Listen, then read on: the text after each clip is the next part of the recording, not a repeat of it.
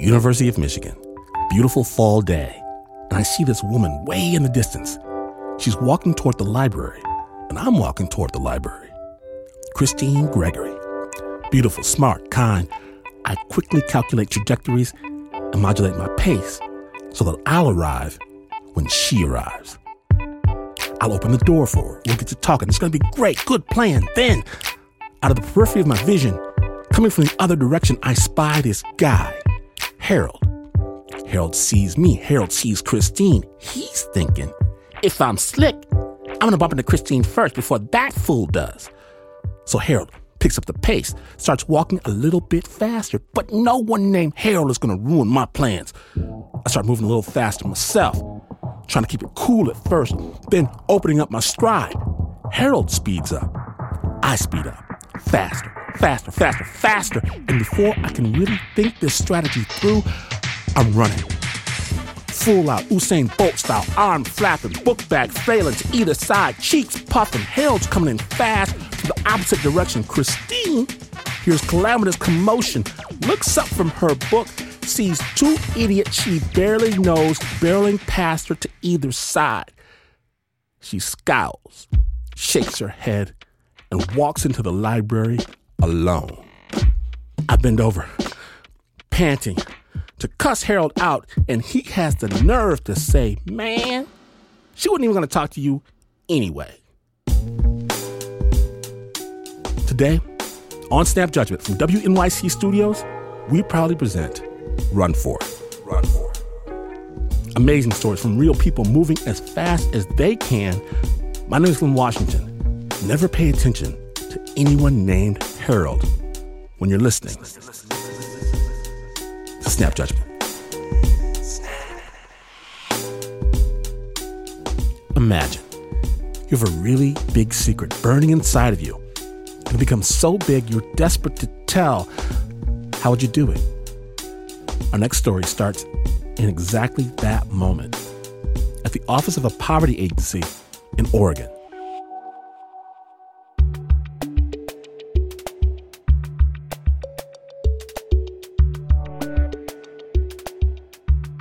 I'm sitting at the accountant's desk.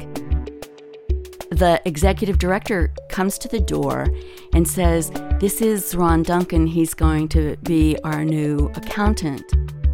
He's about five foot eight, light reddish brown hair, and glasses that are black and kind of small framed.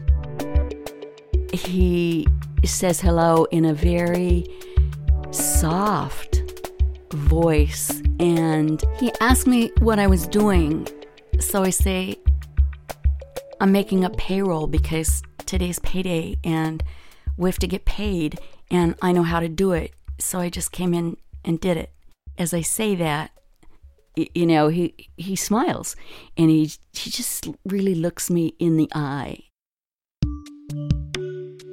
And then he came to work at the agency and he and I were at a community meeting and we went out for coffee afterwards and we walked and walked and talked really literally until the sun came up.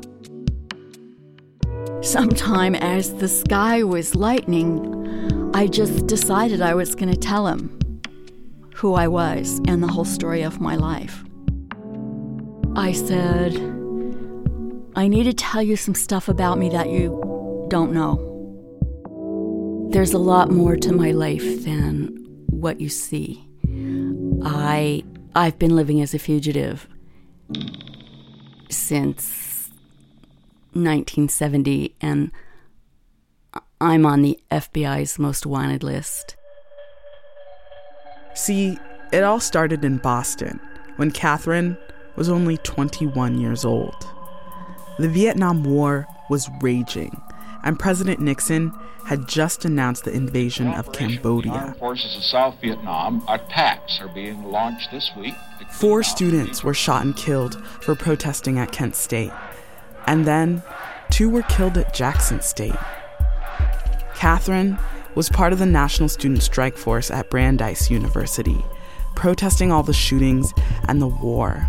I was really looking for something to commit to, and I really wanted to do something clandestine and direct against the war.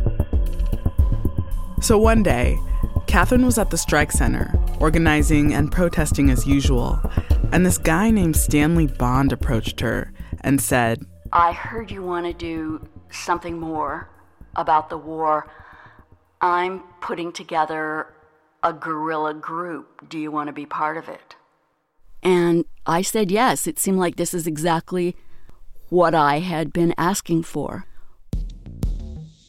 He was a Vietnam veteran, and he also was a convicted felon on a furlough release from the state prison. Stanley introduced her to the other members of the guerrilla group. Susan Saxe was also a student at Brandeis.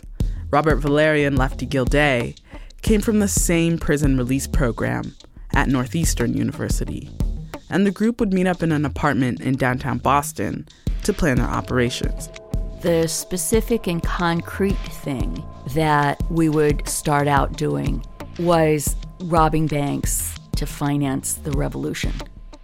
Their first target was the State Street Bank. On the day of the robbery, Stanley, Susan, and Robert went inside the bank. Lefty stood across the street as lookout, and Katherine was pulled over on a side street in the switch car with the motor running. The minutes kind of ticked by, and then the stolen getaway car pulled up behind me, and Stanley and Susan and Robert Valeri got out and just really hastily got into the back seat of the car I was in. And Stanley was giving me turn by turn directions to get back to our apartment in the back bay. I didn't feel anything. I had ice water in my veins. And so I was driving, turn here, turn there, turn here. And then we heard on the car radio that a bank had been robbed and a police officer had been shot by somebody across the street from the bank. We knew that it had to be Lefty Gilday, whose job was to stand guard, but nobody was supposed to shoot anybody. I freaked completely out. I was horrified. Something really wrong had been done, had been done to a person. We were in trouble like we had never imagined. The officer who had been shot was named Walter Schroeder. He died the next day. By that time, we had already left Boston. They all went on the run. And one by one, Robert, Stanley, Susan, and Lefty were caught. But not Katherine. I just felt like it still made sense not to surrender. Even though the FBI had just put her on their most wanted list. The government was an international outlaw, and they had no authority to hold me accountable for anything I had done. So for years, she moved from city to city with the help of radicals. She changed her identity from Katherine Power to Alice Metzinger, never getting too close to anyone until she found herself in Oregon. I got pregnant and I had my son. He changed everything about my life. I had left everybody over and over, and here's somebody I couldn't leave and didn't want to leave. I became more grounded. I got a job at the poverty agency, and that's where I met Ron. But still, she was missing something. I'm desperate for a level of authenticity that hasn't been available, and so I leap. And she ends up face to face with Ron as the sun's coming up, telling the truth for the first time. He said, Your secret is safe with me. I won't betray you. We were deeply in love right away.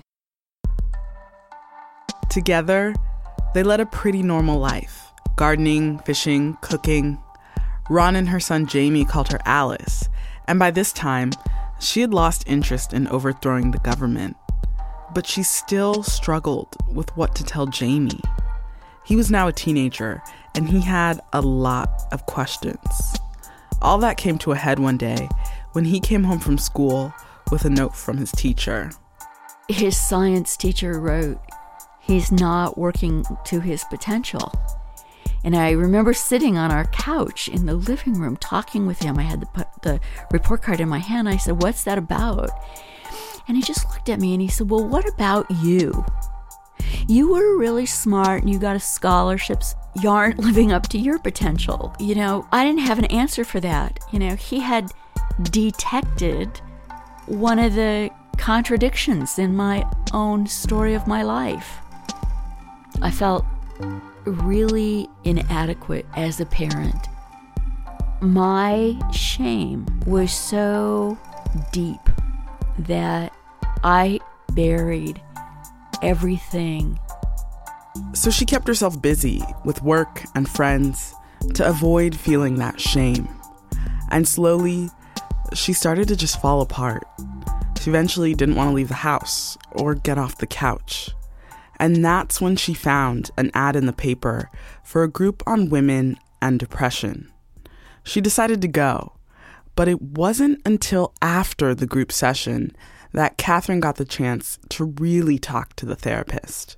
We walked past the waiting room of the hospital, and the lights were off. It was really dim, and I said, Come in here, I want to talk to you. We could just barely see each other's faces, and I said, I want to tell you why I can't resolve the issues of my family of origin. I'm a fugitive. She said, How long ago was this? That nobody's going to care about that now. It couldn't possibly be that bad. And I said, Well, yes, it is. A police officer was killed, and it is that bad. It's still that bad. She said, Well, why don't you see what you can find out about how bad it might be? And gave me the name of an attorney. The next day, I called the lawyer from a payphone, made an appointment to come over to his office. I went into his office, he closed the door, and I, I tried to tell him my name um, I hardly could say it because it was like for more than 20 years, my life had depended on not ever saying my own name. So he and I talked, and he said he would use very roundabout communication methods to contact the FBI and find out what the situation would really be. After I went to see the attorney, I felt really bad that I had done that without telling Ron. That felt really deceptive. That evening, Ron and I were talking about, you know, his day and my day and and then I just said, "No, I can't do this. I can't do this." I said, "I have to tell you something. I went to see a lawyer today." He raised his voice. "What have you done?" he said. He was just really, really furious. He really did feel that I had betrayed him and broken, you know, kind of sacred trusts that were at the bottom of our relationship. I tried to assure him that it was just to see what might be possible. He was very accusing. Why don't you just leave now? But she didn't leave just then. Katherine was still negotiating with the FBI. It took a year and a half before she finally had a deal and could tell her son Jamie she was turning herself in. Ron and Jamie sat in our living room, and I told him very directly that, that the name he knew me by, the name everybody knew me by, wasn't my original name, and that I was a fugitive, and that I was a fugitive because I'd been part of a crime, and that I was going to give myself up and quit being a fugitive, and it meant that I would have to spend five or so years in prison. I saw him reeling at this shift in the whole like foundation of his life. And then I asked him, I said, Well, you know, this is some pretty heavy stuff. You probably, you know, I would imagine you'd have some strong feelings about it. Do you want to talk about them? And he said, Look, I'm a teenager. Right now, you're here. When you're gone, I'll miss you. Can I go see my friends now? And he went and saw his friends and he told his friends. And I knew that that was a really likely thing That's why I had never entrusted him with this secret before. As angry as she had made Ron and Jamie, Katherine knew that this was the price she had to pay in order to reconnect with her mom and dad and brothers and sisters, who she hadn't seen in 20 years. And she did. Her parents traveled from Colorado to Boston to be with her as she surrendered. We begin tonight with an extraordinary, extraordinary tale of murder, suspense, and a 23 year old mystery that was solved today. At her trial in Boston, Katherine had to face police officer Walter Schroeder's widow and children for the first time. Walter Schroeder's oldest daughter, who is pretty much the family spokesperson, was eloquent in criticizing how unremorseful I seemed. And she pointed out that the press had paid lots of attention to my suffering and my family's suffering, and her father was just this unnamed police officer. Even though the news reports often referred to him as a slain officer, the city had not forgotten Walter Schroeder. In fact, he came from a big family of Boston cops, and the square in front of the police station is named Schroeder Plaza. So, Katherine's arrest was a big win for the city and for the Schroeder family. And when Katherine saw that, everything just hit home. I had been very defended by statements like, I wasn't even there. And I listened to what she said and let it affect the way I behaved. That includes a much clearer acknowledgement of how my being part of that group led to their father's death and to the suffering that they had as a result. Throughout this time, did you ever take action to reach out to Walter Schroeder's family? Um, it it didn't seem appropriate. It it just really didn't seem appropriate. It it um I think that's all I want to say about it. Katherine pled guilty to armed robbery and second degree murder. At sentencing, the judge gave her 8 to 12 years. My picture of what was going to happen is that I would be in a prison in Oregon for about five years.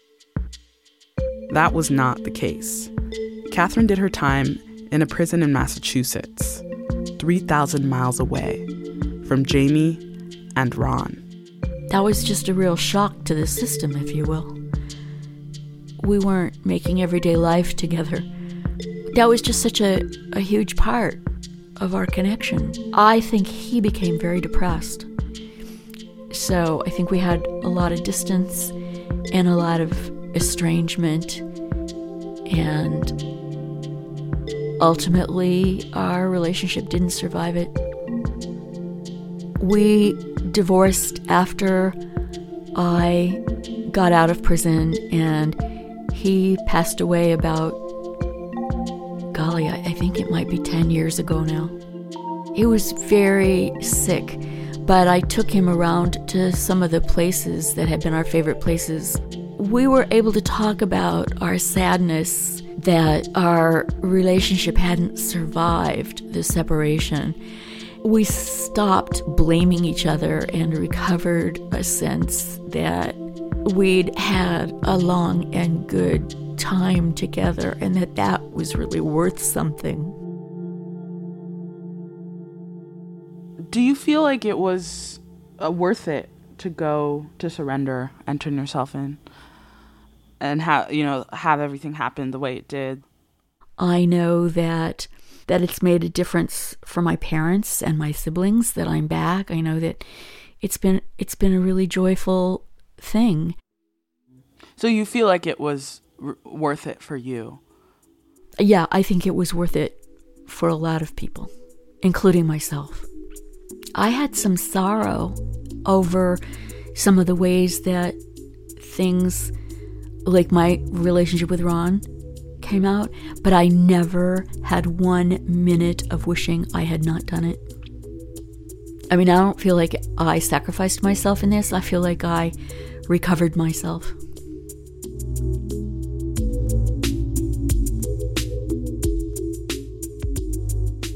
Many thanks to Katherine Ann Power for sharing her story. And to learn more about Katherine's experience, check out her book, Doing Time Papers from Framingham Prison.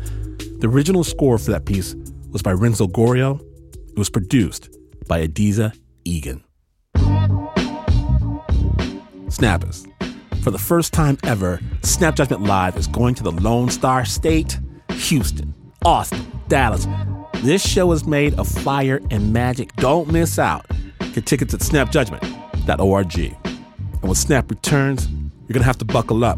When the Run For It episode continues, stay tuned.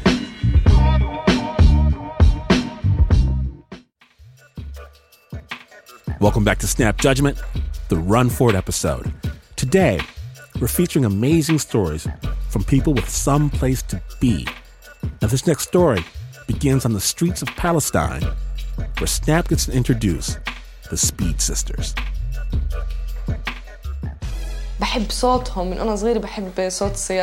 I've loved race cars since I was a little girl. I love to watch them. I've always loved the sound of cars. When Mara was growing up, her mom worked as a driving instructor. Mara always wanted to drive with her mom and watch how she worked the car. أنادي شباب والحارة صغار بأكلهم جرو I couldn't see in front of me, so my mom was scared to let me drive. But when she was next door, I rounded up all the neighborhood kids and told them to push. They pushed me in the car until we got past my house so my mom couldn't hear the engine. I couldn't get the car into second, so I drove through the whole neighborhood in first. I burnt the engine. But when her parents saw the car, instead of getting angry, they were actually pretty impressed. The day she stole the car when she was 11 years old. It was clear. She is unique. Now, Mara's 21. She's in a parking lot in her hometown, Jenin, a Palestinian city in the northern West Bank. Normally, this lot is used for a farmer's market, but today, Mara's with her pit crew, making final adjustments to her souped up VW GTI before the race starts.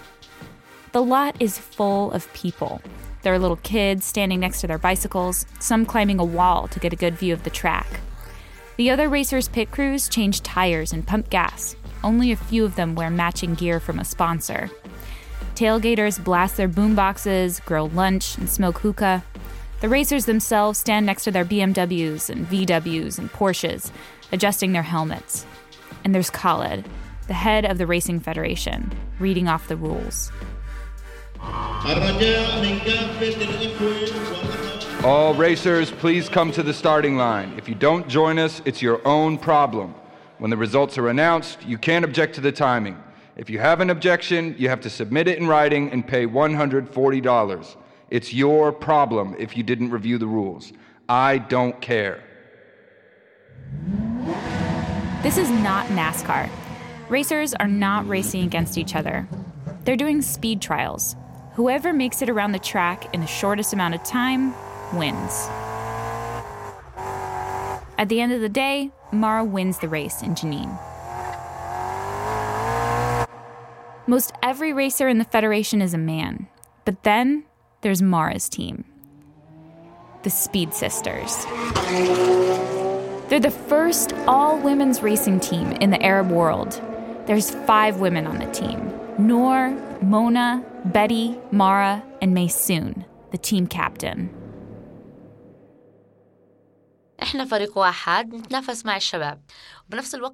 Well, we're teammates and we compete against the guys. At the same time, we compete within our own team for the title of the fastest woman. Driving depends on a few things experience, talent, your pit crew, and your car. Mara's got a lot of talent, but she doesn't have a ton of cash to spend on a top of the line car. Her teammate, Betty, does. My name, Betty Saadeh, is the brand of Speed Sisters and of Palestinian racing. I'm my parents' only daughter. There's actually just my brother and me, and we come from a well off family. So I've always gone to the best schools, had the best education, the best opportunities. And my mom always used to say to me, I want you to be the most beautiful, the smartest. And in order to make her proud of me, this is what I've always done. Betty's from Bethlehem, the big city. Most of Mara's family comes from the refugee camp in Jenin, including her dad, who moved out when he married her mom.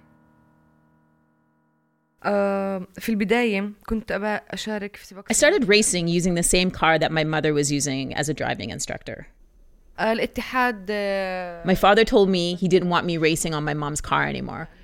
He said that he'd get me whatever car I wanted. All I had to do was ask for the car and he would get it. I was really surprised when my dad said that because several of my siblings and I were in college and my father wanted to start building a house for us, which is expensive. When I asked him, How can you afford to do this? He said, Don't worry about it. We're going to get the car. So my father decided to buy a car rather than build a house. Mara was the fastest woman racer. Then, Betty joined the Speed Sisters. يعني من يوم ما أنا سبقت من أول مرة So from the very first day I joined the team and I won, Noor and Mara were already part of the team. But when I came and won, they knew there was real competition. هذا الحكي اللي أنا بحكيه كتير بثبت بالفيلم I'm a good racer. Mara's also a good racer, but I get more popularity than she does. And it's not that she's bad looking, but I take care of myself. And I'm good looking. After Mara's win in her hometown, she finds it difficult to keep up with Betty. Her car is slower, and even if her technique is better, Betty has a bigger engine and a lot of talent. Their next race in Bethlehem is the second to last of the season, and they're tied. وبالنسبة لإلي كل سباق مهم لإلي خاصة Winning the championship is very important to me because of my family's sacrifices. They have to drive for hours to Bethlehem to watch me race, so at the very least, I should be able to bring them the championship.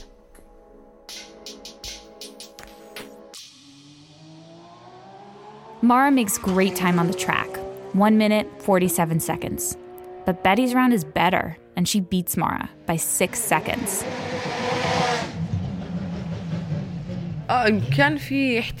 There was always a possibility that Betty would win. It was a tiebreaker. She had two wins, I had two wins. But because I made the improvements to the car, I thought that I would be winning. Mara can't believe her loss. She's devastated for days. And then a picture of Betty's car pops up on Facebook. It's from the race.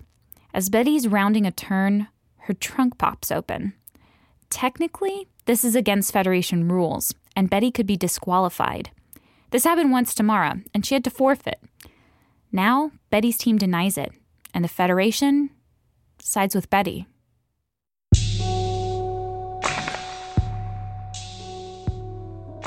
آه بطلت بدي أكمل السباق لأنه يعني إذا When you have a الاتحاد federation قائمين that you عليه feel is against you, الاتحاد مش and معي. you've spent all this money, and your parents have made this sacrifice, and it's possible that the federation overthrows everything in one ruling, what's the point?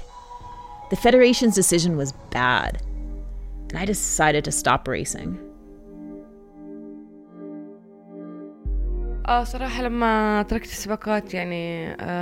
Life became very boring for me after I quit racing. I'd only go to college and come back home and then go to college the next day. I'm sick and tired of walking the same streets, seeing the same people, same faces. I love Jenin and the people, but I need to leave town and see something new. So while Betty's doing photo shoots and giving interviews almost daily, Mara's at home in Jenin. She's not racing. She's not even training. Maysoon, the Speed Sisters team captain, wants Mara back. She calls her up and asks to meet her for coffee. They sit down, and Maysoon tells her,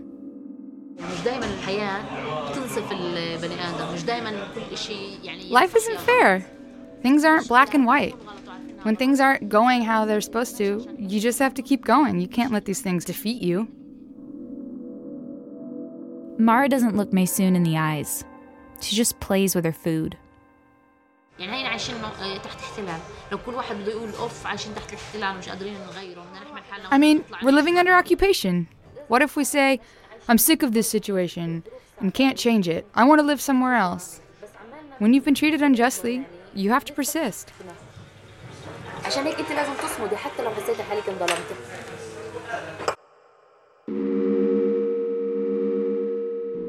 Mara's quiet as she drives home from the cafe. She keeps her eyes fixed on the road. The next morning, she sits her dad down in the kitchen.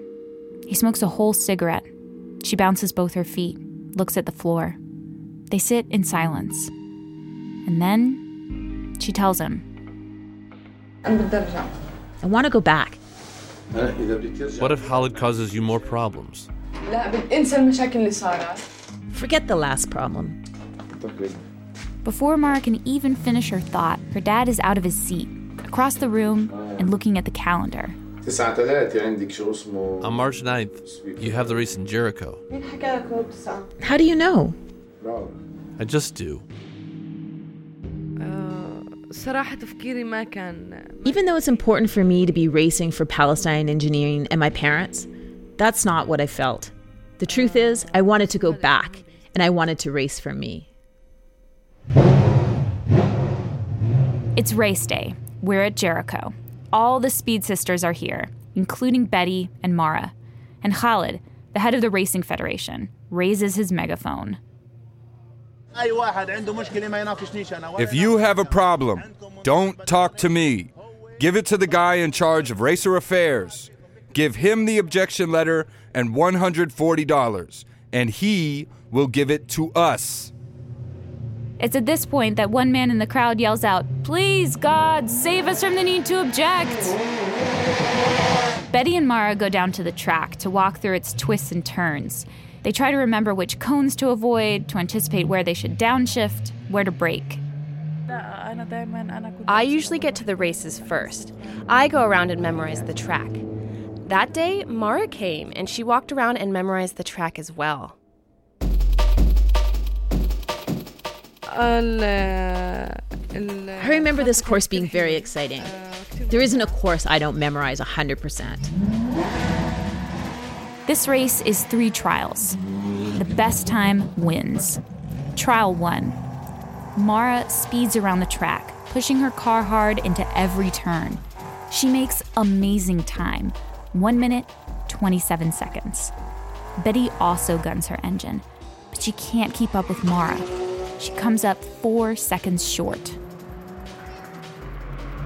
But then, just as Mara's pulling into her prep area for the second trial, the engine light comes on in her car. Ah, what is this?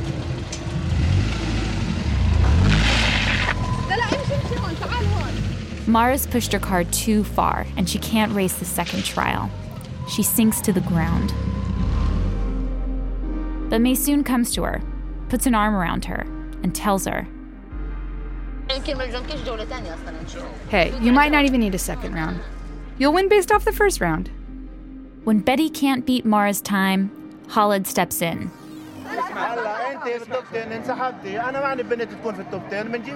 He says Mara is disqualified entirely if she can't finish all of the trials. I'm an idiot for racing with this federation. I'm an idiot for coming back. I'm an idiot. They're so biased. The entire team erupts in Mara's defense. The woman with the best time should win. And Khalid backs down. But Betty still has one last chance to beat Mara's time. She slams through the course and makes her best time, but she's still three seconds short. Mara is the winner.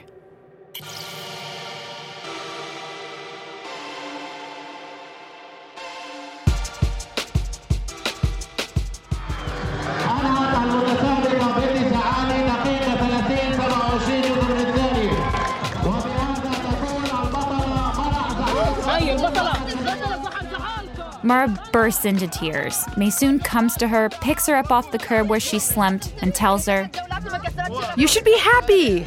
Even with three rounds, she couldn't beat your time. Even with 20 rounds, she couldn't beat your time. Betty finds Mara in the crowd and hugs her.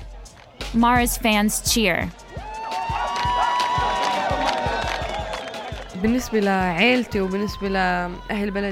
At the end of the day, I'm not just racing for me.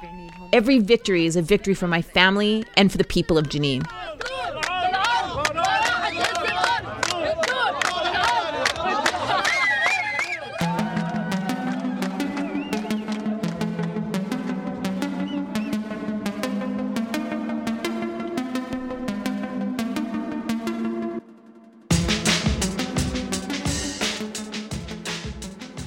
Thank you to our two favorite rivals, Mara and Betty, for sharing your story with Snap.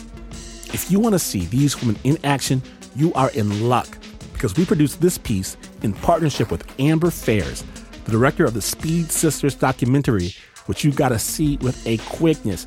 We'll have more information about where you can find the documentary and more on our website, snapjudgment.org. Our translated voices are Amber Fares as Mara, Jasmine Aguilera as Betty, additional voices Jordan Carnes, Mark Ristich, Pat Mesiti Miller. The sound production and original score was by Leon Morimoto, and the story was produced by Eliza Smith.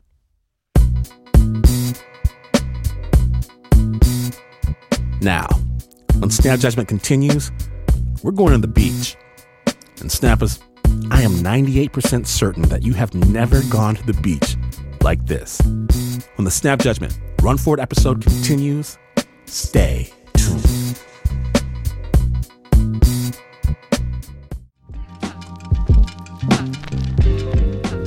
From WNYC Studios, you're listening to Snap Judgment, the Run For It episode. My name is Glynn Washington, and today, these boots are made for walking, or running as the case may be. Our next story comes to us by way of Modern Love, the podcast. It's a collaboration between the New York Times and WBUR Boston, where they take pieces from the paper's popular Sunday column and match them with talent from the stage and screen. This particular story is from Joe Blair. Joe's a pipe fitter in Iowa who writes in his spare time. He's the father of four, including one autistic son, Michael, who's been the source of joy and of concern.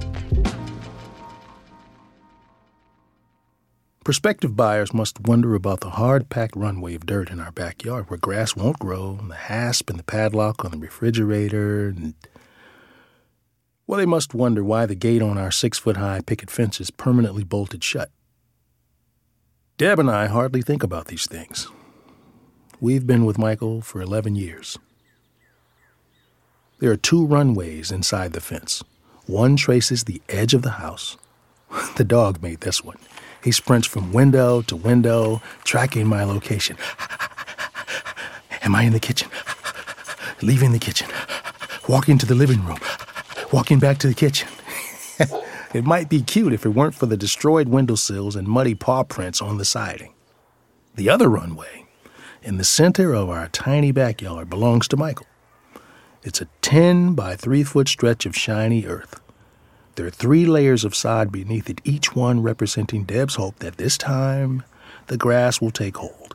This time the grass will take hold. this time. First thing in the morning, whether at 2 or 6 or 8, you can depend on Mike finding one of my leather belts, sneaking out the back door, and starting to pace on that patch of dirt. A brown packed surface, hard on dry days, slick on rainy days.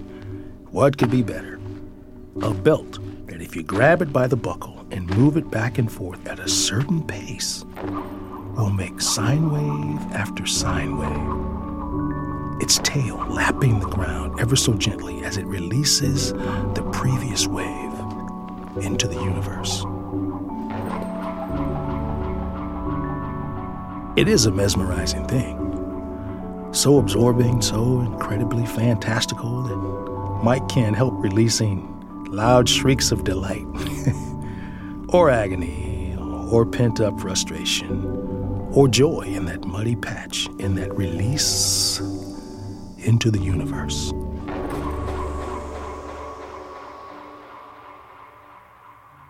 Usually he's naked. Yep. Or he'll only have boxer shorts on. He will be screaming or singing or howling in a high pitch.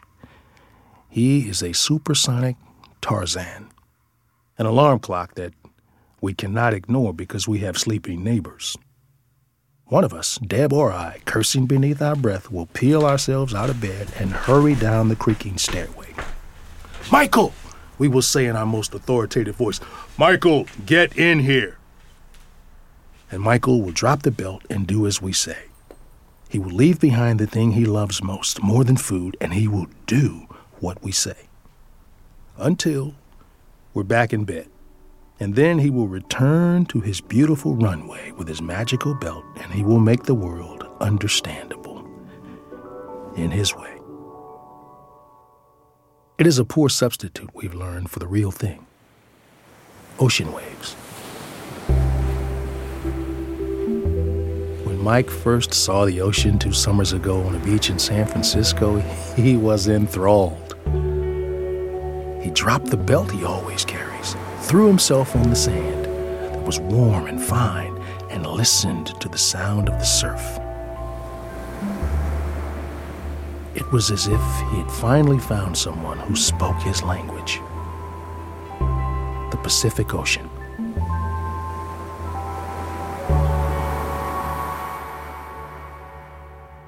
We visited the beach every day for five days, but this was only vacation, and despite what boys want, vacations end. Soon Mike was back in Iowa, and it was the belt again, lapping against the brick walkway while he waited for the school bus with his father.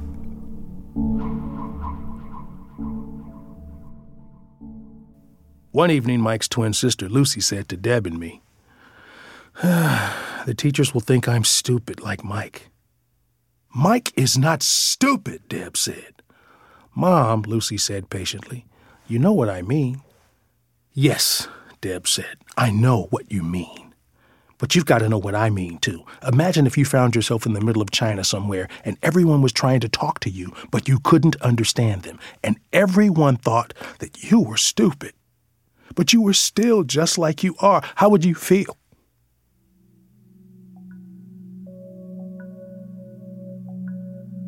I have had glimpses of the kind of man I should be. Such are the revelations we are afforded, passing glimpses like the small hidden pond you pass while driving on a road for the first time, suddenly opening up and then closing once again so that it can be instantly forgotten or recalled only in part. I've had glimpses. When I was 10, I would pray to God and ask for my challenge. Give me my challenge, I would pray. Give me my challenge. And at my lowest moments, I've thought, that was my mistake. I asked for it. These days, I rarely talk to Mike because he rarely responds in any way. You may think this is cruel, ignoring my own son, and if you were to spend one day with him, you might be full of energy and hope and goodwill, but I have been with him every day of his life for 11 years. My bad habit of ignoring my son has become so ingrained that our routine of non communication has become something of a runway all its own. And I ignore the very things that fascinate Michael the belt, the patch of dirt. Still, once in a while, we engage one another. Sometimes, for example, we play the blinking game. While lying next to each other, very close, Mike will look at me out of the corner of his eye. A sly smile playing across his face, and he will blink once. then, in response, I will blink once. His smile will gain in radiance, and he will answer my blink with one blink of his own. This will go on for some time, whipping Mike up into a fit of laughter. but tonight, I lie next to Mike. It's 11 well past his bedtime. He's been laughing hysterically for at least an hour, which might seem cute to you, but to me, indicates that he's on the edge of a seizure. Our faces are very close in the dark. Mike likes it this way. Close. He is a beautiful boy. His eyes are large and liquid. His facial features are clean. The great challenge I asked for when I was a boy. Lying in bed next to me, very close to my face. Faith is nothing other than an acceptance of eternity and at the same time of death. The great challenge, my great challenge, is nothing other than in the face of eternity and death, a question of kindness. Can I, being alive at this time, love this boy? Can I listen to him? Can I be a good father to this boy? We have glimpsed the future of Mike at six foot three, 250 pounds, his sporadic anger triggering the need for drugs and restraints while I grow older, smaller, and weaker. And Deb and I decided that we want a shot at a different future, one in which Mike, near his beloved waves, maybe isn't so troubled. So after nearly two decades in Iowa, we're moving to the coast, to the waves. I have no work there, but I will find work. We have no community awaiting us, but we will make one. the people who come to look at our house don't understand this, but it is not theirs to understand. It has not been given to them. It has been given to us. Mike, I say in the darkness, You're a good kid. I say it, and then I keep listening. For once, I don't stop listening after a few seconds as I normally do. Instead, I let the seconds run on. Mike has ceased his laughter now. After some time, I don't know how long, he whispers very quietly, You're a good kid. A good kid. Mike, you're a good kid. I'm proud of you, I say. The words wave and wave, and then they come back broken and, and then full. Proud, Mike says. I'm proud of you.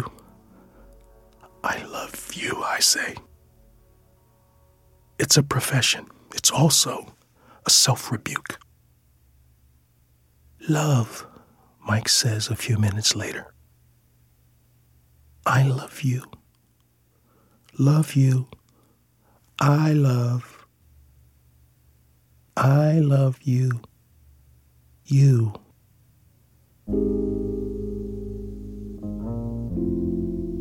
After Mike seems to be done with his response, I ask, How would you like to live by the ocean? This brings a big smile. He's looking off away at something far. The words wave and wave. Ocean, he says.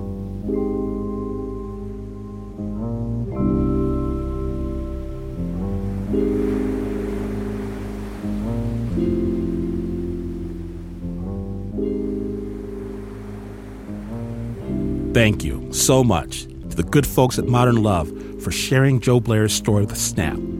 If you want to find out more, go check out their show and subscribe to their podcast. Not only will you hear from the editor of the New York Times Modern Love column, you can follow up with Joe and find out whether his family ever moved to the coast.